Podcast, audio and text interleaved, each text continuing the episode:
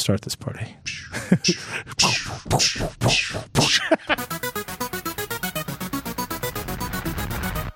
Hello, and welcome to the Vergecast, the flagship podcast of TheVerge.com. The show is doing great lately. I want you to know this. You, the listeners, mm-hmm. have multiplied a number quite significantly. Take a minute before we begin the show. and ask yourself why. Why do you keep A keep whole this- minute though, sixty Take a whole seconds. minute. We're just going to count one. Two. No, anyway, whatever. It's the Vergecast. I'm Nilay Patel. Paul Miller's here. Hello. Dieter Bohn is here. howdy. Uh, we're going to talk about don't know what that technology. We're going to talk about culture. I got to say, last week we very explicitly avoided politics and policy, but it's been a whole week of President elect Donald J. Trump, and it's going to be a little bit unavoidable. Jumping in the deep end. Just going for it. Uh, there's a lot to talk about, though. But I think we should start at the start. I think it's been the biggest news of the week since the election. We're going to come at it a couple different ways, but we should start with it. It's Facebook and fake news is one of the dominant tech stories to come out of the election. And if you haven't been looking for it, because it's it's not a story that has like great appeal to a wide number of readers, but it, I think it's a story that's tremendously important. So obviously, as you know, Facebook is the biggest media distribution system on the internet. Um, you might not think of it that way, but it's true. Most media companies rely on Facebook to distribute their content to get page views. There are entire brands that their entire strategy is based on Facebook. Uh, Facebook actually pays money to some media brands. Facebook they pay for they, yeah, they Facebook pay for Live So if you watch Facebook Live, our parent company Vox Media has a deal by which Facebook pays Vox Media to produce some amount of Facebook Lives every month.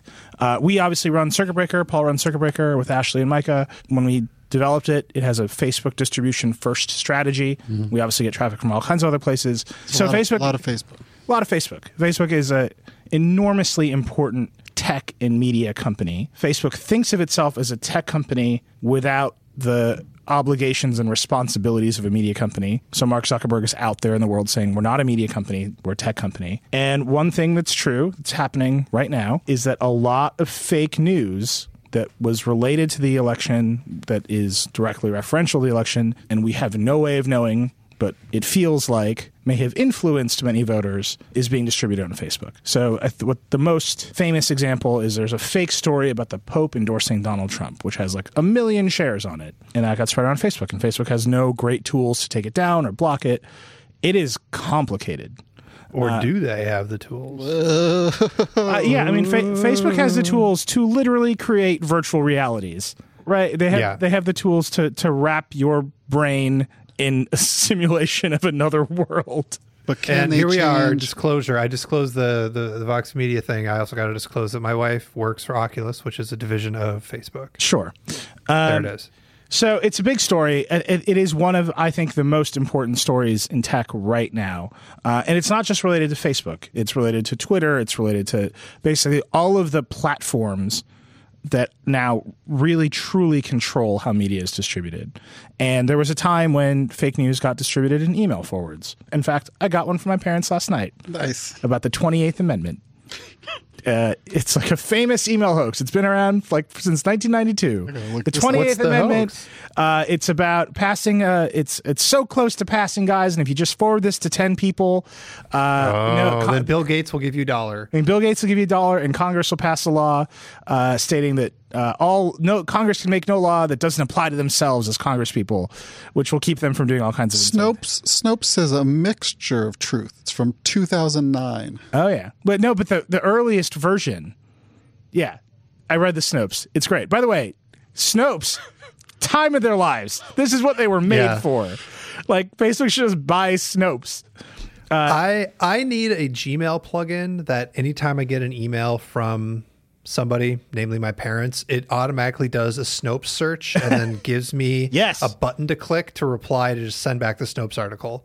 Just like you got this you got this story. Click this button to send the Snopes article back. That would be great. That should be built into every email client.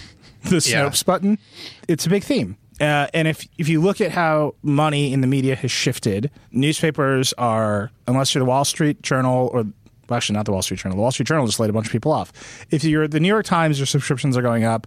If you're the Washington Post, you just got bought by Jeff Bezos. Does- Doesn't matter. So you're fine. Yeah, Jeff is going to keep you in business. Every other print newspaper and a bunch of print magazines and print companies are losing money because the audiences are online, and the audiences online are coming at you through Google and Facebook, and all the profit from the media industry, has the print media industry has moved from the print companies to Google and Facebook.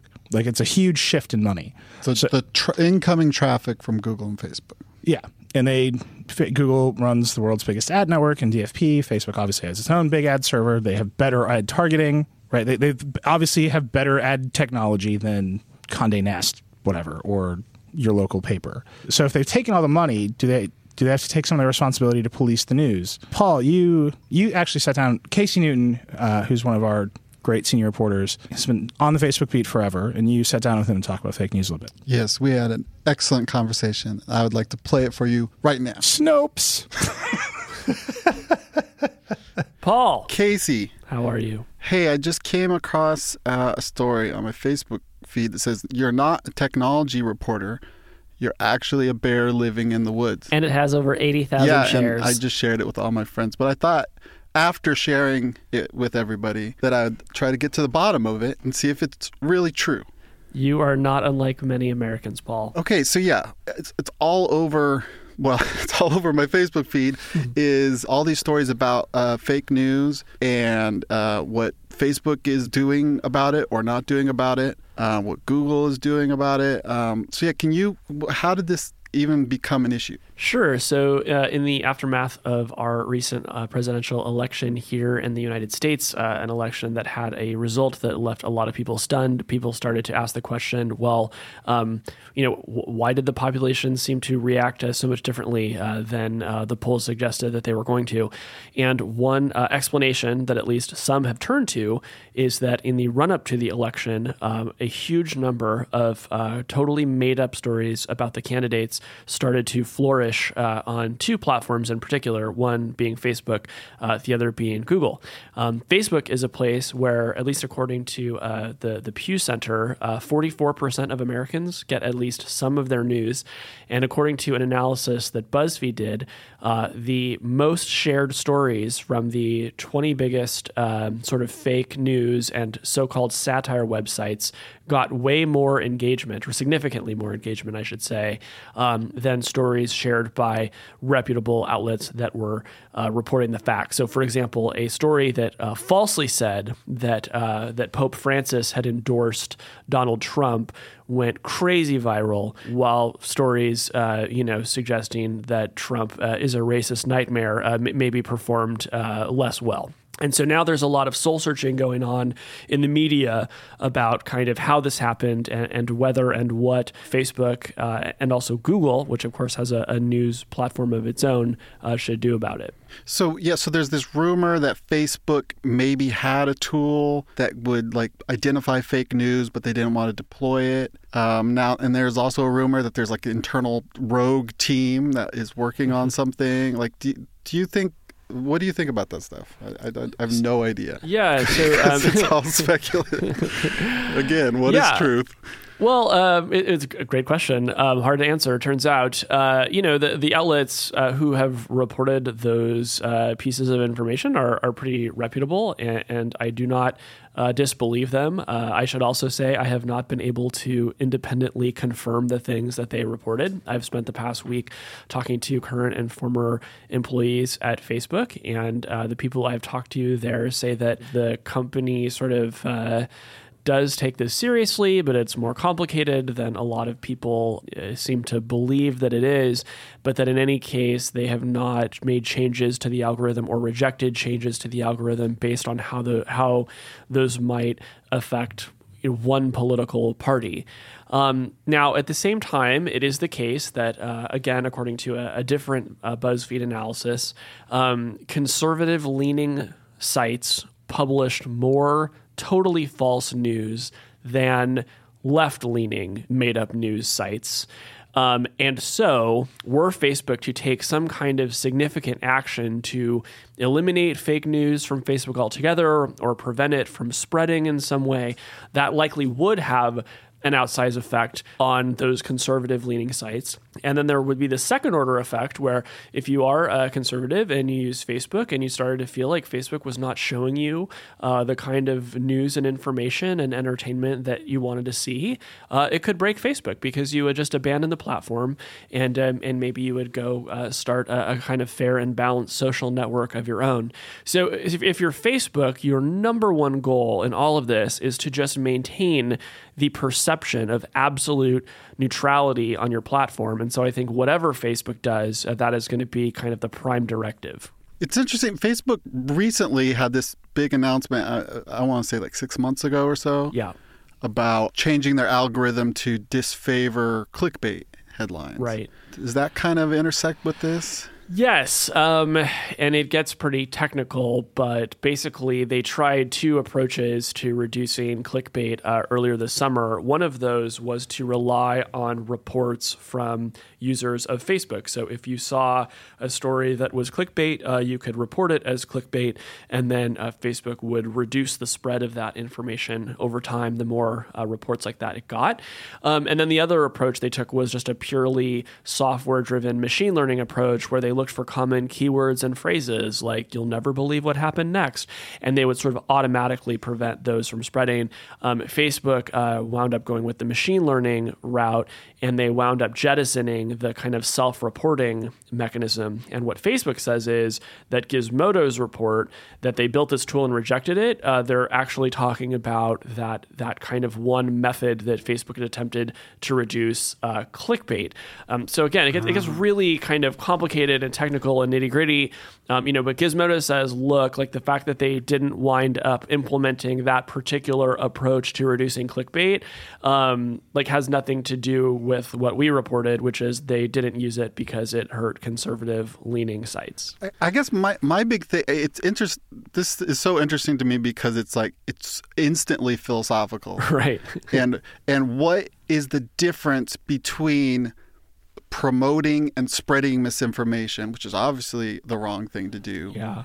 and being an arbiter of truth and a um, a censor. Yeah. It, what, what, and how, where is that line? What, what is the difference? Well, it is on one hand just uh, an incredibly frustrating subject. Look, I, I, think about this a lot as a journalist, right? Um, any, if you are, are, a reporter, you're constantly confronted by these questions of ontology, right? How do you know what you think you know? And for me, it often comes down to, well, somebody told me, and I trust them, and I try to only talk right. to people who I trust. And when uh, and when they lead me astray, I, I post a correction, but hopefully over time. You know, my track record speaks to the fact that I work as hard as I can to ensure the accuracy of everything I report. There are other sites out there, though, that just don't take that as their mission. And so the question then becomes well, should they be allowed to post on Facebook at all? And as you note, if Facebook says no, then that does become maybe a, a question of censorship. Um, it, it gets them into some pretty ugly terrain philosophically. Now, there's a flip side of that, though, which is what if rampantly spreading misinformation winds up undermining our democracy, right? Like, then will Facebook still turn around and say, well, look, we're just a neutral platform. You need to blame these bad actors, not us? Um, I suspect a great number of people are going to be turned off by that and may, in fact, abandon Facebook, right? So, so as much as there's a risk to Facebook kind of on the right of this perception that it is no longer a neutral platform, I think there's also kind of a risk on the left if people come to feel like Facebook is not trustworthy and Facebook does not take seriously the its power uh, as a major distributor of news. Yeah, I don't. I don't I don't know what to do. Normally, yeah. I feel like I have like, oh, I know what they should do. It'll be fine if they just did my thing.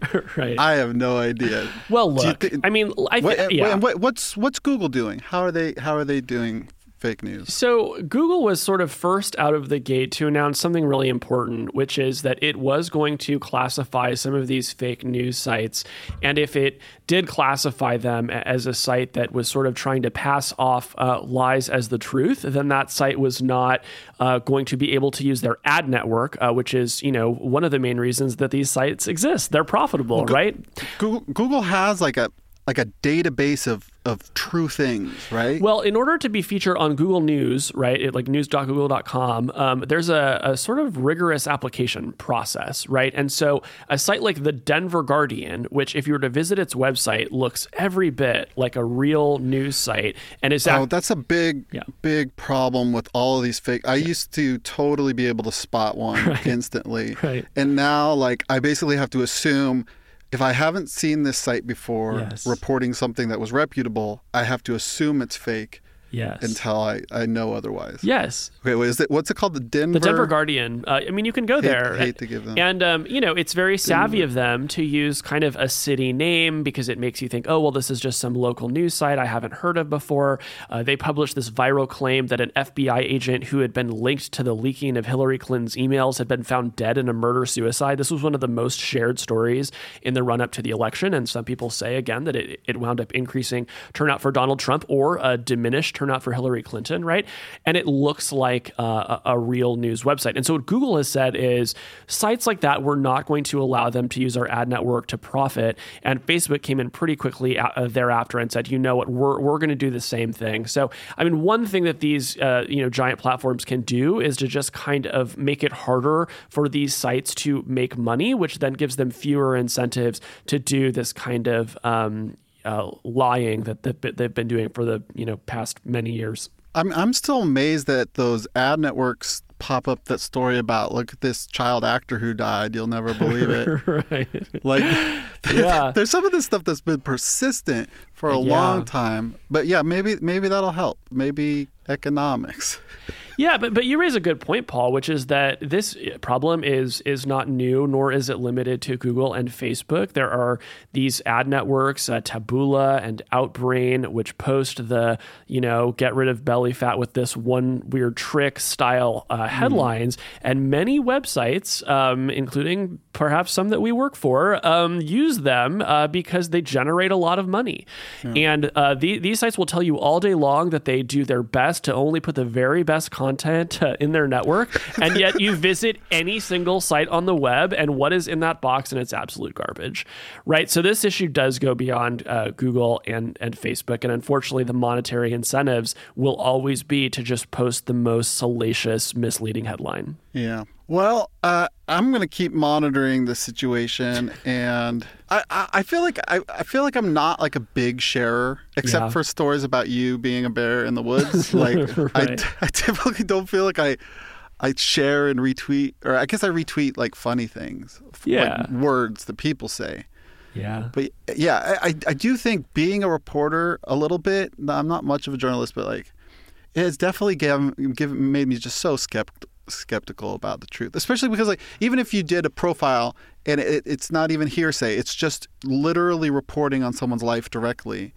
Right. Well, you leave out ninety five percent of the uh, facts that you gathered during that time. So, like, are you sharing the whole truth? Right. I mean, I'm, I'm not trying to say that all of these things are equivalent and that Pope supports Donald Trump is the same thing as a slightly slanted story, but but, but I, uh, th- but I think you're, tough. you're you're you're raising uh, a really great issue though, which is that one thing that every American can do, what every citizen of the world can do uh, in the aftermath of this election, no matter who you supported, is try to become a more literate consumer of news. If there is an issue out there that is important to you, you need to read more than one story about it, and you need to read more than one story from more than one outlet, right? And I'm not even talking about making sure you're reading articles from every side of the political spectrum. You can read the same article from three sites that, that align with your political worldview, but at least expose yourself to the chance that somebody got it wrong. Uh, if you want to gain a fuller understanding of what is going on in this world, you need to read more, you need to watch more, you need to ask more questions, and you need to think like a journalist and be skeptical of what you're seeing. And before you go to share it, ask yourself that question Is it possible that I am being scammed here? And if I am, I'm not going to put this thing onto the internet. you may have to click on the headline before you share it. Just put it put it out there. It's a best on- on- practice. On, that awesome rising note, Yeah. I would like to thank Casey Newton, Bear in the Woods, for joining me. Paul, Uh, it's a good- always a pleasure. I'm, I'm going to go hibernate now for the next four years. All right. Well, have a great, great, great nap. okay, bye. Paul told me earlier that uh, the interview ended on a rousing note to be an informed consumer. That's the word I was tr- looking for. Rousing. Rousing. not an arousing note. No, I said rising. Uh, I think it's true. I actually uh, that fundamental issue, just be smarter, could yeah. have could have stopped a lot of things in this election cycle. Uh, and One of the things improved a lot I've been things. talking to uh, some people on our staff about is like I, I graduated high school in '96. The internet, the web in particular, was a thing, was beginning to be a thing, and like we would like have English classes where we would go online and research, and they would tell us don't trust what you read on the internet, and give Yeah. us like basic tools for like can you trust the thing that you're reading?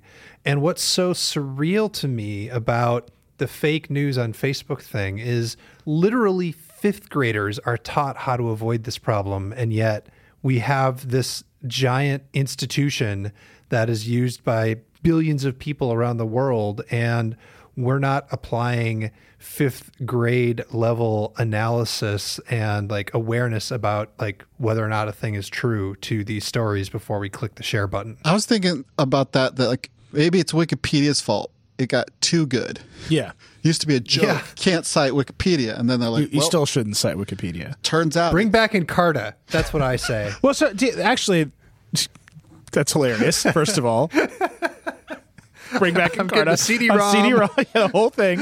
We should definitely do that with great big clickable interfaces and like slidey Yeah. transitions. Yeah. bring back Encarta. Bring back Encarta. But Dieter, you always talk about like the deals, like the gatekeepers and deals, right? Like we're going to talk about Apple TV in a little bit. Yeah. The whole TV industry is made up of gatekeepers and deals. Uh, you always talk about virtual assistants.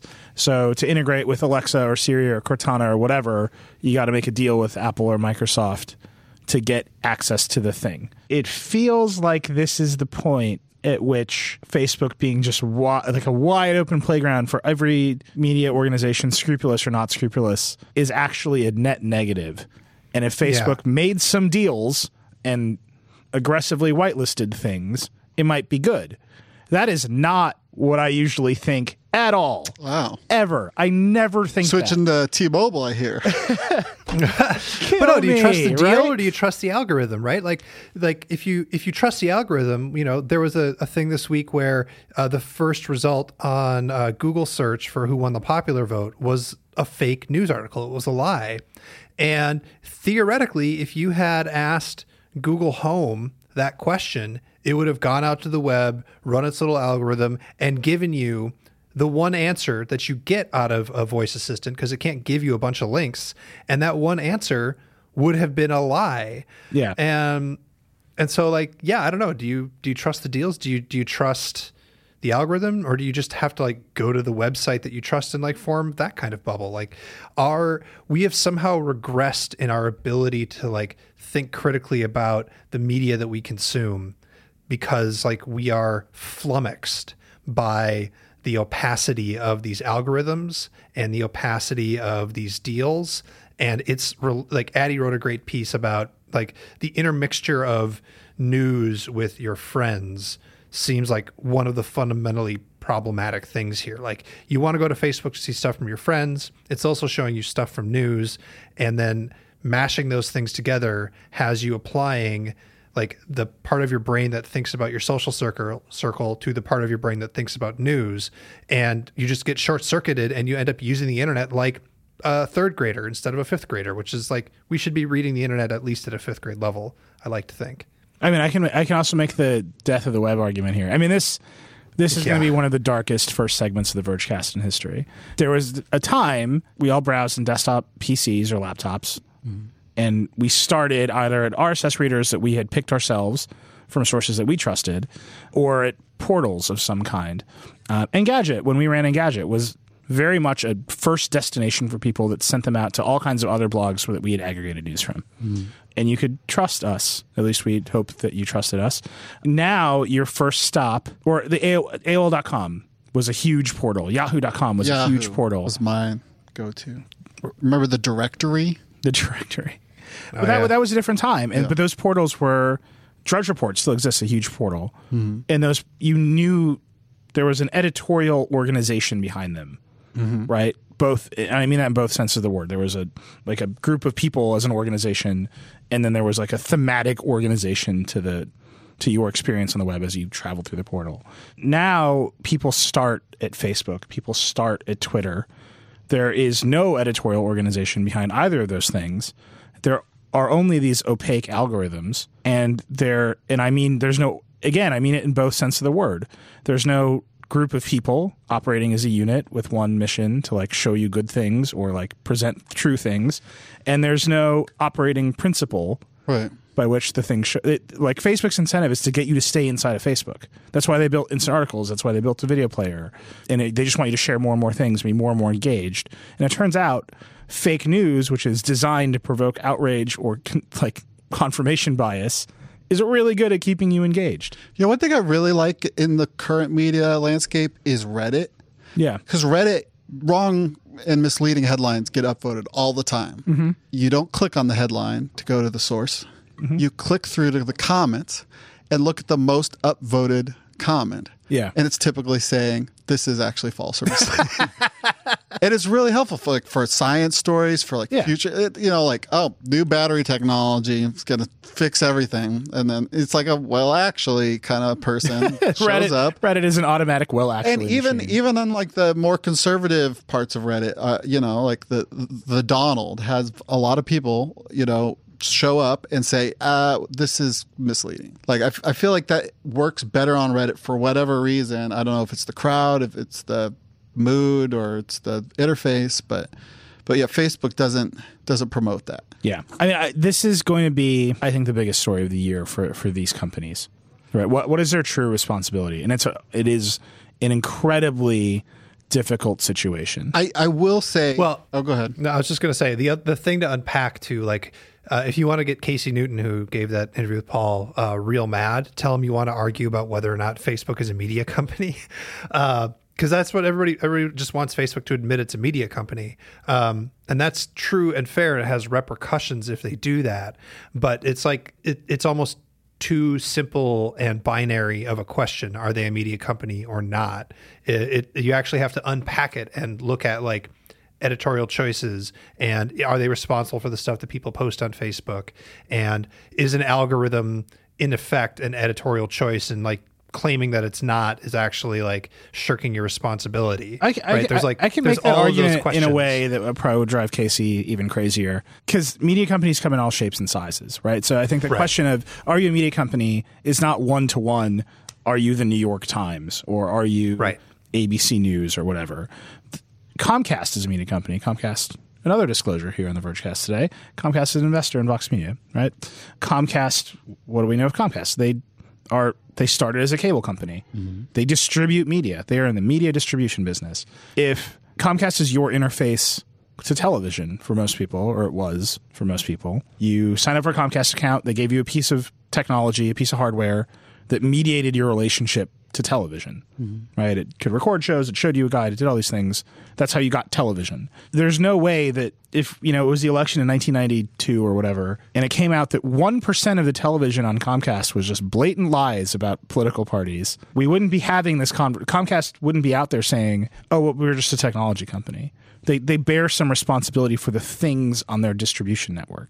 Facebook is a media distribution company. They distribute media, whether that media is made by their users and it's pictures of your family, whether that media is made by news organizations, whether that media is made by whatever. Zuckerberg's comment 99% of things on Facebook are true. Well, 1% of them are false. But this, I mean, this That's is a, like crazy this is a classic company. internet thing where platforms do not want to be responsible for the content Right. posted by their users, And if they take some responsibility, they get into a really legally murky territory. and it's a lot of work. Yeah. I, I I mean, it's a, a classic internet stance and and way of being that it's not our fault for what people put on Right. the internet. But then they take it they take credit when, you know, Twitter leads to a revolution or Twitter leads to an activist movement. They're so pr- they're proud. They're proud of the good outcomes and they say the bad outcomes don't matter. Well, um, yeah, I don't know. I just, I, I, I really, I really, I really, You're not I don't think you're supposed to know. two two small things. One, this might be the story of the year for I, I don't know if people have seen, but there's, a, I think it's a Forbes feature. I forget who did this. Two side by side streams. Wall Street Journal. Is that Wall Street Journal? Yeah.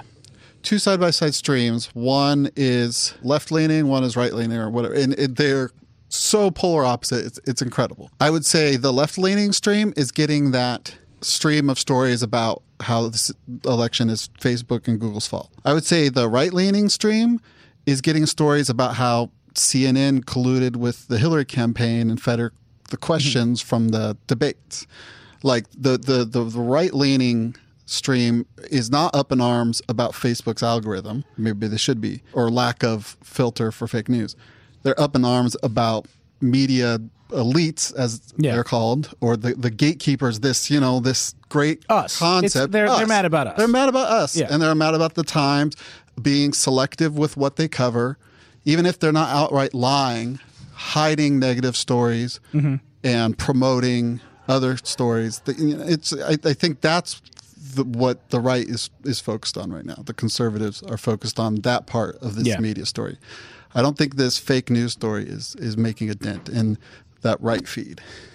Everybody needs to look at this left or right feed Yeah. because it It is amazing. really crystallizes this whole thing for you. Yeah, I mean, I get what you're saying. Like, it a bunch of the population doesn't know, or doesn't care, or they're focused on another part of the media equation that they don't think is right. Mm-hmm. But overall, I think it's a net negative if the biggest distributor of media that exists on the internet is openly admitting that one percent of the things that it distributes are fake, hmm.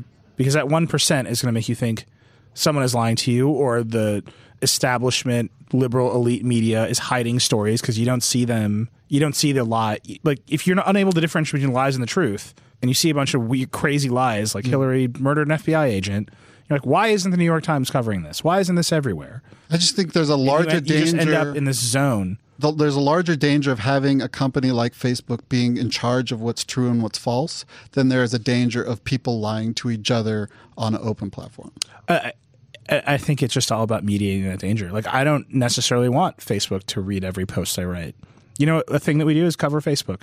Hmm. What if Facebook decides that every post we write about Facebook is a lie? that's that's maniacal. Yeah. it's going to be tough. That, that's why I think it's the biggest story for these companies, right? Not the biggest story for their relationship with consumers or their products or their rise and It's fall of the industry. It's it's existential. It's what is their responsibility? They got it. They did it. They're not hackers who dropped out of Harvard anymore. Hmm. They are the most powerful media executives in the world. Right. Even if they don't want to admit they're a media company, what what do they owe their society? Yes, that's a good summary. All right, Do you want to talk about Lenovo Cloud Storage Solutions? Absolutely. Let's read this ad. Look, let me tell you something, Paul. Yeah. The cloud sounds magical. it does. but it's still just data stored on servers. Yeah. It's estimated the cloud, which is just servers, mm-hmm. mind you, holds four exabytes of data, equal to the storage capacity of 6 million average laptops. By 2020, if we last that long, experts expect the cloud to hold 40 zettabytes of data, or the storage equivalent of 80 billion average laptops. Most of that data is stored on nearly 5.5 million servers operated by just 16 companies. But the cloud, again, not magic, just servers, isn't just a place to store stuff. In fact, business increasingly relies on the cloud for expandable computing power. Imagine, if you will, that you have guests coming over, but you only have one bedroom. Not actually that difficult to imagine. What what if you could order an extra bedroom for your guests that you could just remove after they leave? This metaphor is very difficult, but just go with it. Got it. no, I absolutely have it. That idea is behind Lenovo's next generation data centers built for cloud computing. They just bring you a bedroom and then take it away. See, the cloud is all about giving your company the ability expand and contract server capacity on demand without actually adding more hardware. Lenovo understands that on-demand access can give your company a tremendous competitive advantage. The faster you can scale up, the faster your development team can test your applications, and that means you can get new product features onto the market faster. But that kind of flexibility is worthless if your servers are down. Lenovo servers number one in reliability and performance because you don't have time for downtime. I added that little click that's not in the script. Okay. You don't have time for oh, downtime. Oh, but the line. It's a good line. Anyway, are you feeling handcuffed by proprietary hardware software relationships? Lenovo Systems allow you to partner with leading software providers to ensure your cloud solution is best in class. Lenovo Systems can even integrate with legacy software platforms to help you get your cloud solution up and running quickly. So, learn more about how Lenovo is transforming the data center at www.lenovo.com slash data center. Let's talk about some stuff. A bunch of Apple stuff happened this week. You want to talk about the Touch Bar review, Dieter? We did the MacBook Yeah, Pro with the Touch uh, Bar, and we did. There's yeah, a uh, f- crazy coffee table book they did. Oh my god, that coffee table book. So Jake and Walt both uh, reviewed the the Touch Bar version of the MacBook Pro, and the takeaway seems to be not changing the future of computing. Yeah. Just uh, the it's basically like if you close your eyes and imagined a touch bar review where the touch bar was like, "Man, fine." That's what these reviews were. Like dongle life is ha- is a hassle. The touch bar is sometimes confusing when it tries to do too much. When it tries to act like a just a simple function, you know, button bar, it does fine. There are a few moments of like, "Oh, hey, this is really cool. But you know, the hardware is beautiful, the screen is gorgeous, the speakers are really loud. Yeah. So like the touch bar is useful when it acts like a, regular set of function buttons, but when it tries to do too much or get too cute, it uh, gets really confusing really quickly. The thing that you might not expect uh, is Apple didn't do the thing that Apple usually does with laptops. So the things that Apple usually does with laptops is make beautiful screen, decent keyboards,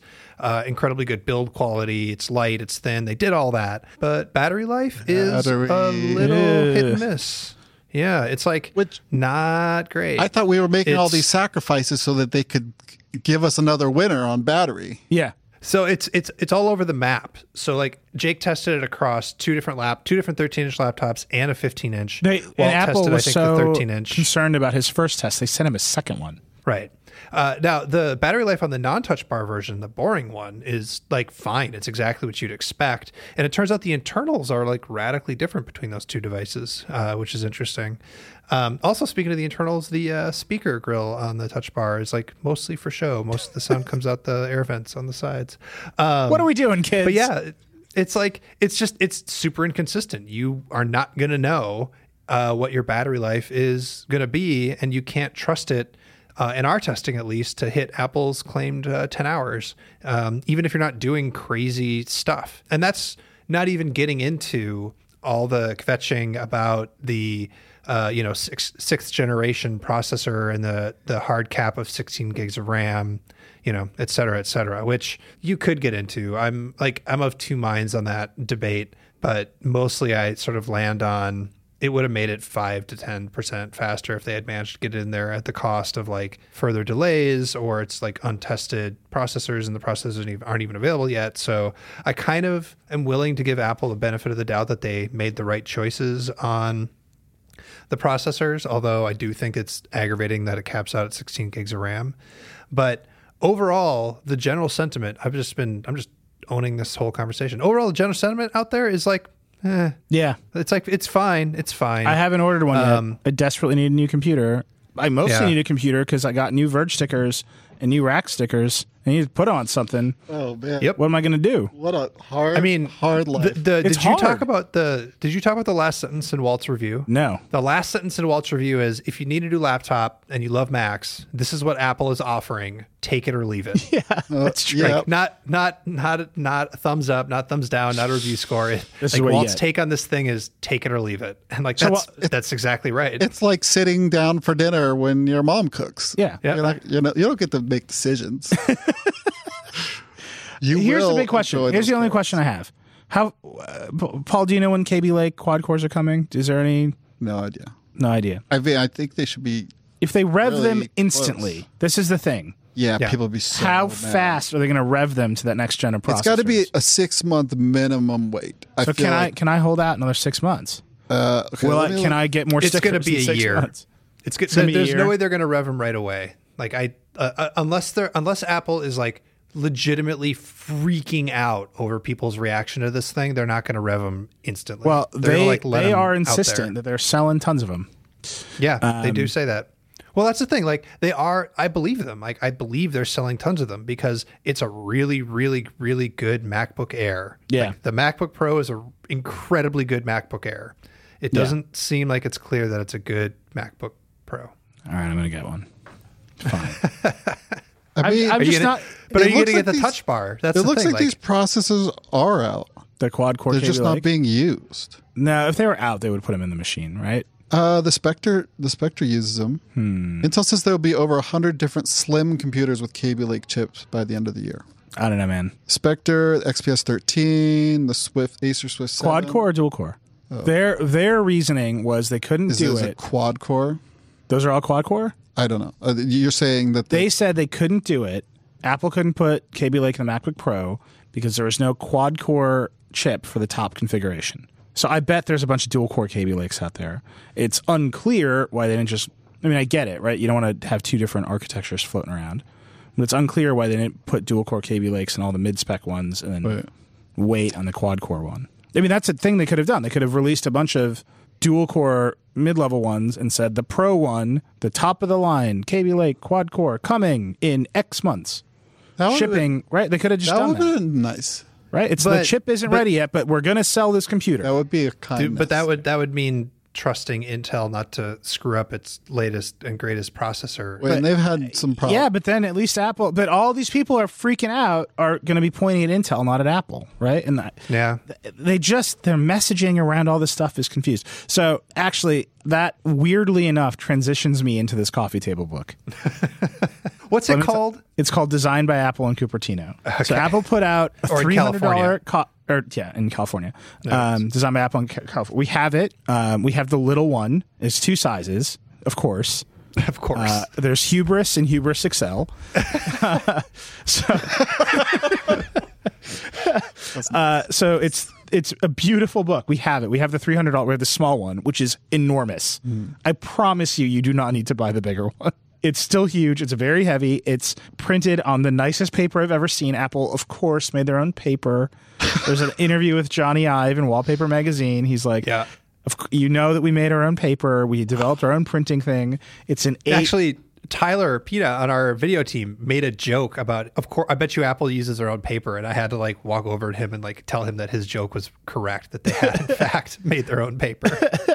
it uses you know um, most printing is like four color this uses eight color cmyk i mean it is beautiful like the pictures of the neon colored apple products in here like the super bright ipods there's a picture of the ipod socks it's all just in, it's so vibrant the blacks are the blackest blacks i've ever seen there are virtually no words in this book except for an intro by jony ive I forgot about the iPod socks. Is there a picture of the Magic Mouse charging? uh, there's not a picture of the magic mouse charging there's all Does these it- cool doesn't photos it end with the pencil? It end, the last page is the pencil, which is just Is a picture of plugged a in? stylus. Is it plugged in? It's not plugged in. Uh, there's all these cool pictures of like the tools they use to like carve the chamfer on the iPhone and like mm-hmm. carve out the inside. It, it's neat, mm-hmm. but I just Apple the fact that Apple themselves made it and like not. It's just the most. I don't mind. 30 years. Inward looking. Whatever. That's fine. They could do it. It's not 30 years. It starts with the iMac. There's nothing before the the first thing in it is the the five color iMacs. Not even Which the is, Bondi Blue like- iMac. Yeah, But which is nuts. Like, how do you not talk about Apple design? How do you talk about Apple design and not talk about the original Mac? Yeah, I don't know. It's very Yes, maybe that's just been covered. Some. It just starts with the iMac. Interesting. It's no, but all not, Johnny the, Ive not stuff, the right? original iMac. It starts Oh. after the original iMac. It starts with the five colors, Oh, not the Bondi. not the Bondi. I so uh, here's my theory. It is completely unverified. I have no idea if it's true. I think Jony Ive was like, you know what? I've done all I can do. Here's a pencil. I'm I'm fading out, and I want to put out a book of my stuff. I have no idea if that's true. Zero idea if that's true. Well, this is like when you put out a greatest hits. It means you're. Yeah, so James Bareham, our great creative director, wrote a post about it, and he his note was a he's a photography nerd, and he's like these are beautiful photos. Right. He loves the printing. You, you should read it; it's great. And he pointed out that the excitement he felt looking through those, like the first three quarters of the book, Or the lamp iMac. the lamp iMac. There's a great Oh, picture man. of the lamp iMac with the wires, like how the hinge works. Like it's neat. He's like the excitement I felt in that section of the book Uh-huh. started to fade as I came into new Apple products. because everything's designed now. Everything's super designed now. Uh, uh, Back in the day, I loved his post after you Yeah. pointed it out. Um, yeah, when they Apple started out, they were raging against the the beige box, mm-hmm. and that there's no beige box to ra- rage against. Yeah. Even gaming PCs are crazy designed. I mean, they, they look like dragons that will kill you, but they, they're, they're, well Crazy. designed. Let's not say designed. This is the most user friendly dragon ever created. I literally I bought the, a case for my own PC that I built, and uh, among a shelf that probably had fifty to maybe hundred different desktop cases, I found one minimal one. Yeah. I bought the minimal one. Nice. Everything else was I, it's just a weird moment for Apple. Yeah. I just, I really, I, this book on top of the MacBook Pro, on top of just a bunch of things they've put out in the world that haven't come to fruition. It just makes it. It's a great book. I, I get why you put it out now. It's the holidays. If you have an Apple nerd in your life, you feel like spending three hundred dollars on the finest custom paper, they'll be happy with you. I get it, but it's just weird that the the three hundred dollars you should spend at the Apple Store for the biggest Apple nerd in your life is not a technology product. It's a book of old technology products.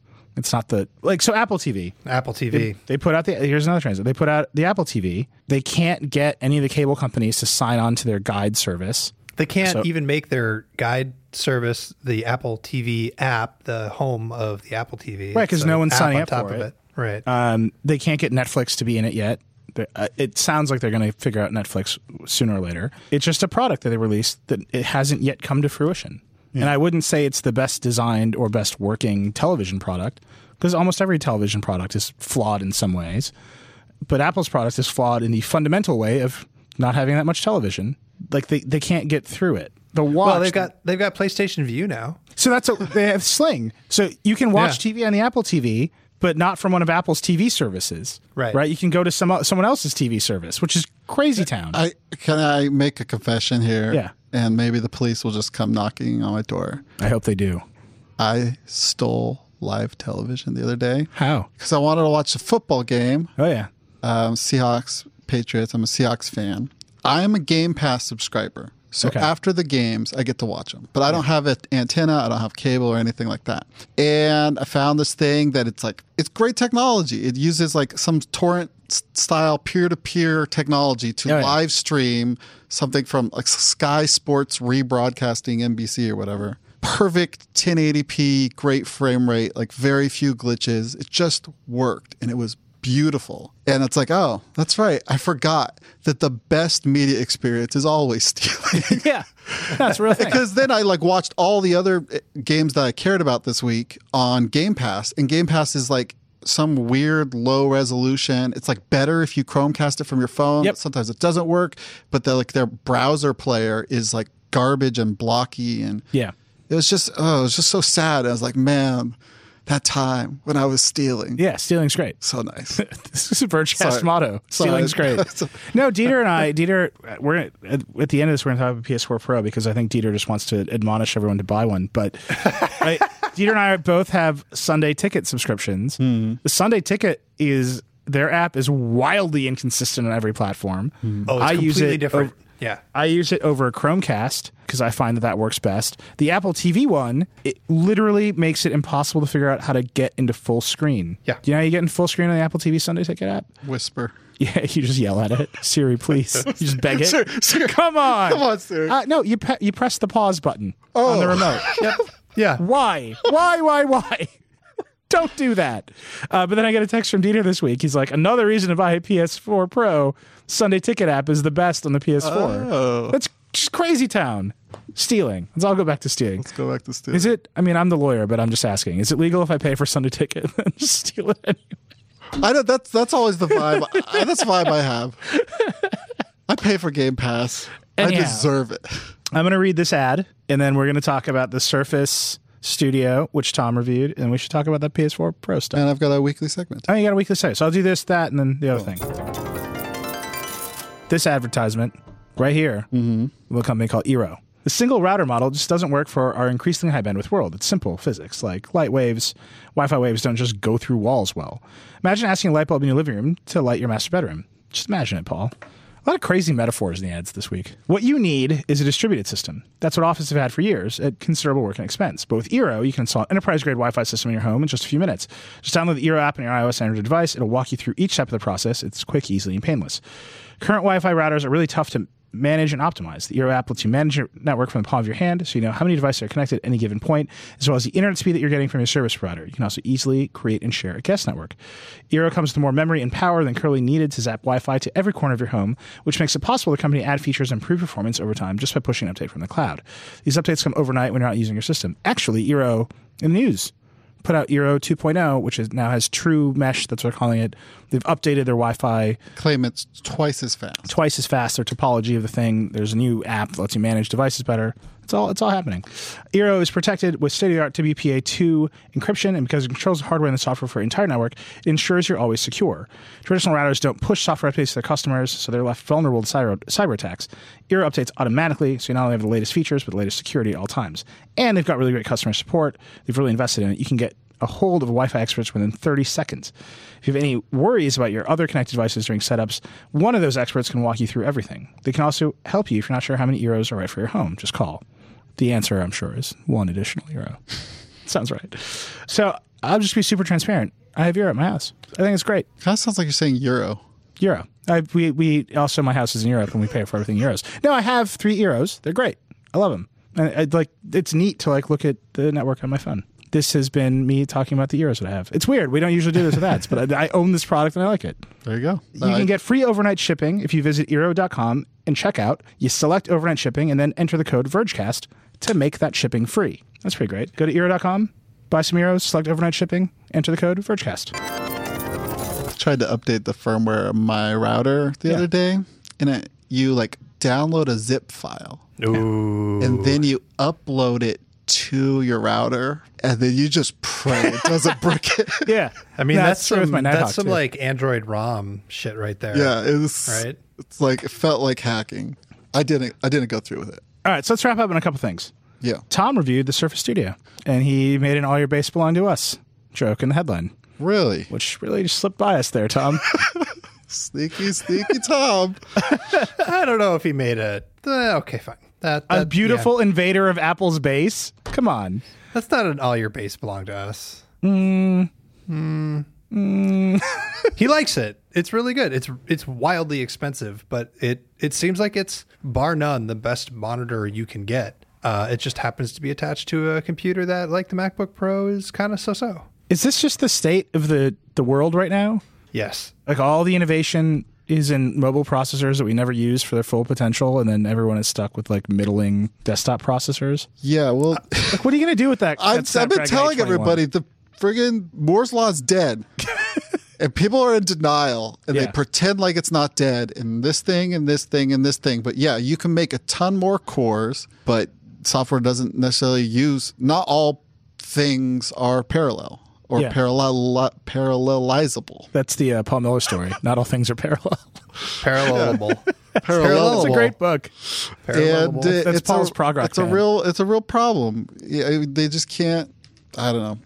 It's frust- I just feel like everybody's in denial. But he likes it. Yeah. And he, the dial is a cool thing. Would you? He brought would it in a bother- he brought in a graphic artist to like try it out with him, and there's like beautiful pictures of Tom that he drew. We've got a great video, an amazing video that you should definitely look at. Like Video team's been on point with these review videos lately. it seems like it's legit fun to use. Yeah, I mean that's the thing. Like phones became rectangles, right? The remember this show used to be about phone design. Like hmm. every week we'd be like, "Look at this! This phone has flames on the hood." Like it was crazy, and now they're all kind of the same about how good black rectangle. keyboards were. Yeah, it, but PC innovations like having a little. Would you this dial? I can't tell if it would really bother me. Like I feel like like I don't even like touch screens. I feel like it bothers me to put anything on my screen. Obviously, if you're drawing on your screen, you're already kind of interacting with your screen. But would you want to put a dial on your screen?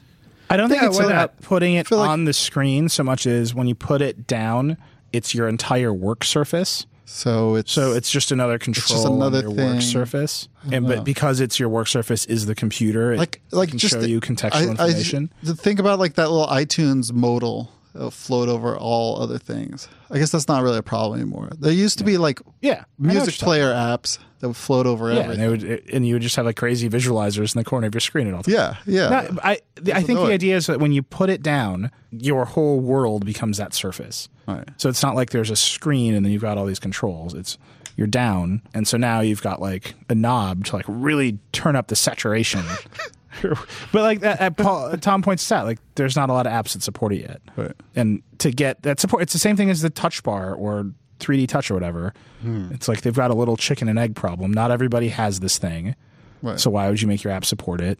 And if you are supporting it, Would you rather have touch bar or surface dial? dial hands down the dial. Dieter? Well, hmm, I mean, I think probably the touch bar because I would just use it more. This is a tough one. Really, Dieter, we just broke Dieter. You just went into like Westworld mode. I don't know. Much. Oh, no, I, I'm, I got I've gotten literally six phone calls during this podcast. I'm really popular. I'm gonna have to put my phone on airplane mode in a minute. Yeah. I would. I want to say the dial is cooler, and I'd want the dial, but I also use laptops. And Yeah. So I like like build a dial into a laptop. I don't know. That would be weird. Can I tell a story about Dieter and I attending a briefing together? Please. So we go to the MacBook event. We're sitting down with you know the Apple executives are showing us the thing after the event, and they're Dieter's like trying to have a very serious conversation, and I just kept DJing like a maniac with a touch bar. it was super infuriating. Fun. and I was like, I'm beat matching. Wiggle, wiggle, wiggle. And I'm like, I'm like, this is great. And the Apple executives, they're like trying to not be annoyed. Dieter's just uh-huh. openly annoyed, and they keep seeing things like see how useful it is and how great it is? And I was like, I'm playing four Justin Bieber songs at the same time. finally, the Dieter's like, that's enough. And they're like, the touch is super useful. Oh. It's a real moment for us. Wow. But so far, that's the only thing I've enjoyed doing on the touch bar. Dial. It's dial for sure. Who doesn't want a big old you know knob to like turn? Always wanted a tactile? jog wheel on my desk. What are you gonna do with it? Remember when every Sony product had a jog wheel? That was, the, that, was Yes. their, that was their only idea. I'm gonna I'm gonna scrub Dieter. I'm gonna scrub. They're like a cell phone. What if we put a wheel on that cell phone?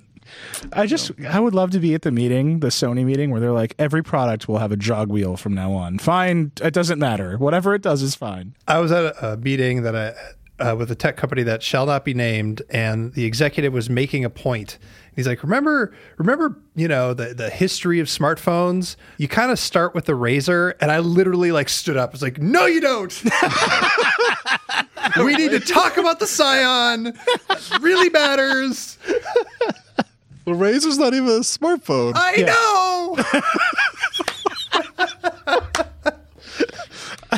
know." wow. Paul, you want to do your segment? Every Yeah. week, Paul does a segment. Yeah, it's called Rally Around the Family. Tell me that you're about to talk about a pocket full of shells. no, this is uh this bread basket will charge your phone while you overload on carbs. That's good. It's a it's a bread basket. Oh, yeah. It's literally a basket designed for holding bread. Yeah. and then below at the base of the bread basket is a charger. Hmm. It's like like USB plugs for hmm. charging ch- charging USB devices. And then my favorite thing about this is that the PR kind of implies that when you plug your phone into the bread basket to charge it. By the way, this is like a prototype made by Of course. Sister Schubert. so Why not? Probably not for mass distribution. It kind of implies that when you plug your phone into the bread basket, that your phone's energy is what's keeping the bread warm. Because the basket also warms the bread. That's not right. That's not how the energy should flow. Wait, do you put your phone in the basket? It's called the basket of warmth. It uses the very electronic devices that create distractions at dinner time to keep freshly So baked there- so there's the Sister USB Schubert's wait. dinner rolls warm. So there's like a USB shelf, and then there's a shelf for the phones to go on. No, the phones just stay on the table. Maybe plugging the phone in turns on the heater, or maybe it's got a, uh, maybe it maybe maybe the bread basket is built with discarded Galaxy Note Seven batteries. See, that's right. There you go. That's that was going there. There you go. Yeah, By the way, on a plane uh, this week coming back from uh, a wedding, flight people came on. All Galaxy Note devices are banned from flight.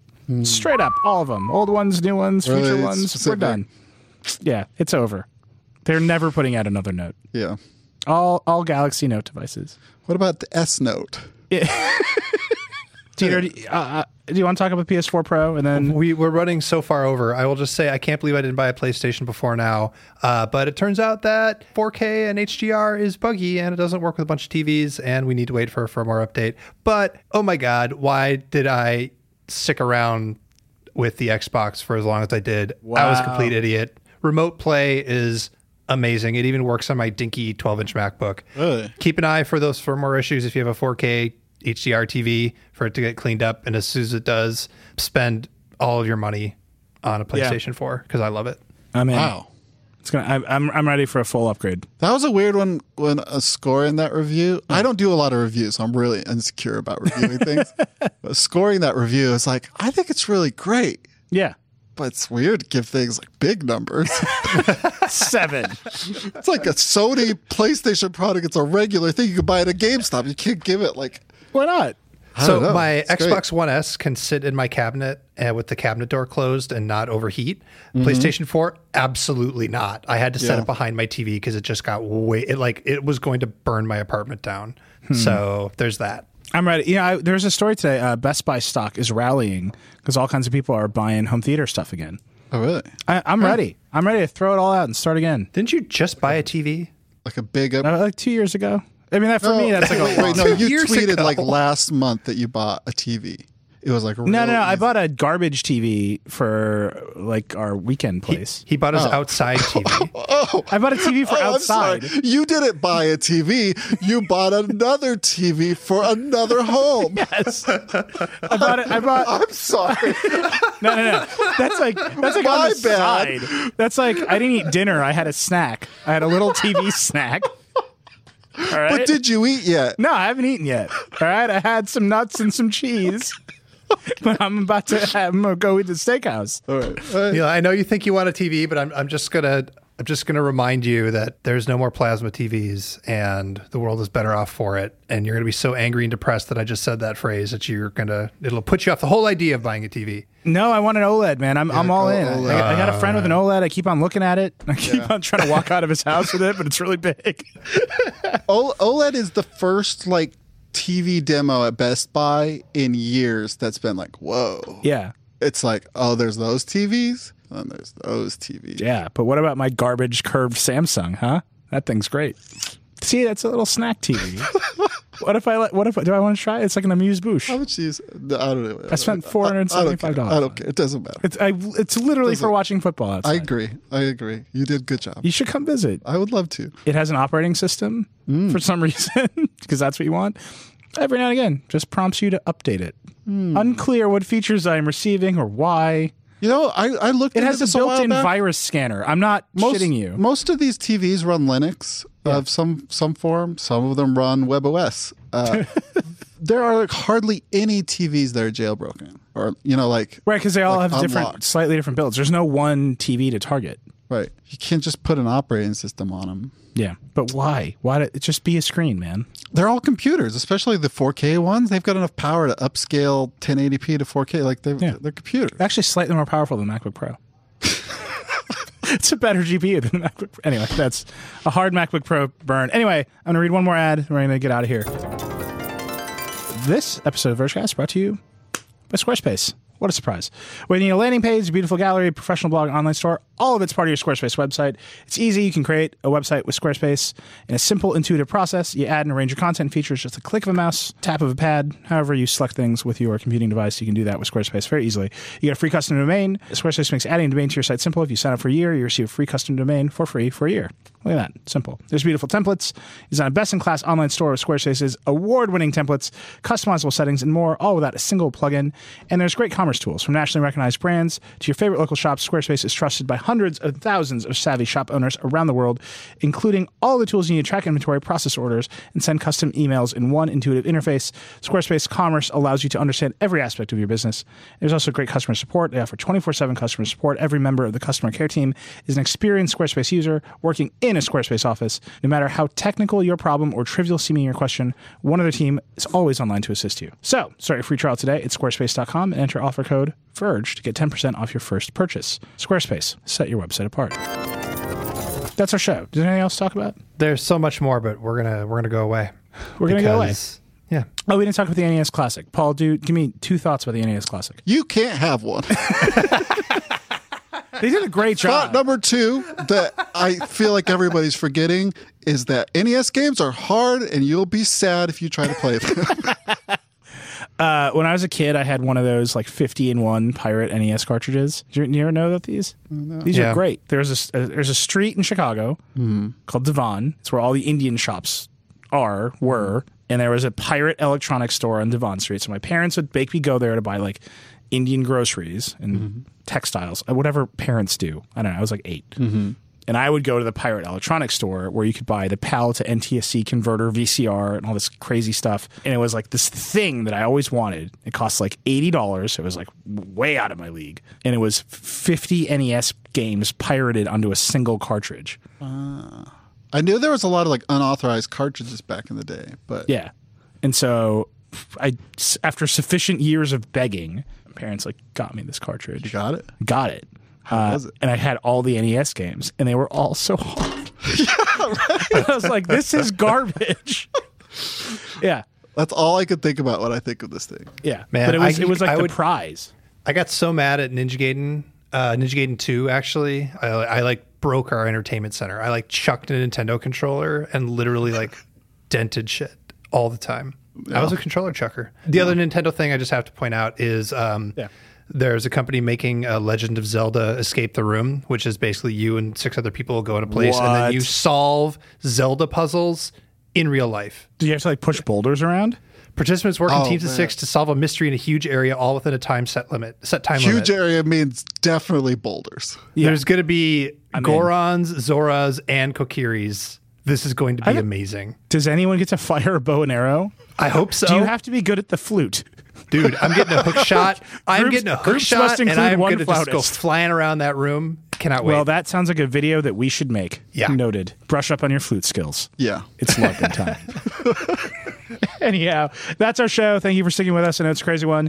Follow us. Paul is at Future Paul on Twitter. I'm at Reckless. Dieter's at Backlon. You can follow The Verge on Twitter, on Snapchat, Instagram. Instagram blown up for The Verge. Biggest tech brand on Instagram. Do you know that? I just found We that out. are? Yeah, biggest one. Yeah. Good for Uh, us. so keep doing that. Casey Uh, Newton's at Casey Newton. Casey Newton's at Casey Newton. Uh, we're gonna have. I'm just buckle up. We're gonna have a lot more about Facebook and policy and all this stuff as this administration comes in. That's where we live. That's who we are. We are, in fact, the Verge. Anyway, also go to iTunes, check out our other podcasts. Ashley Carman actually hosted What's Tech this week, talking about Snapchat spectacles. It's a fun episode. Brian Bishop was on it. He actually has them. He tried them on. That's also a great video. Brian's really good in that video. I, ho- con- I host Control Alt Delete with Walt. Uh, we also talked about the MacBook. If you want to get into that this week, it was a pretty fun episode. Lauren Goode, who many of you know, hosts Too Embarrassed to Ask on the Recode side. Kara Swisher hosts Recode Decode. And Peter Kafka hosts Recode Media, which is really fun one this week. It's uh, this music blogger, old school music blogger named Bob Left, Lefsetz. And our minute 23 just burns Farhad Manjoo to the ground, which is Ooh. choice. Anyway, that's it. That's our show. Rock and roll. Paul.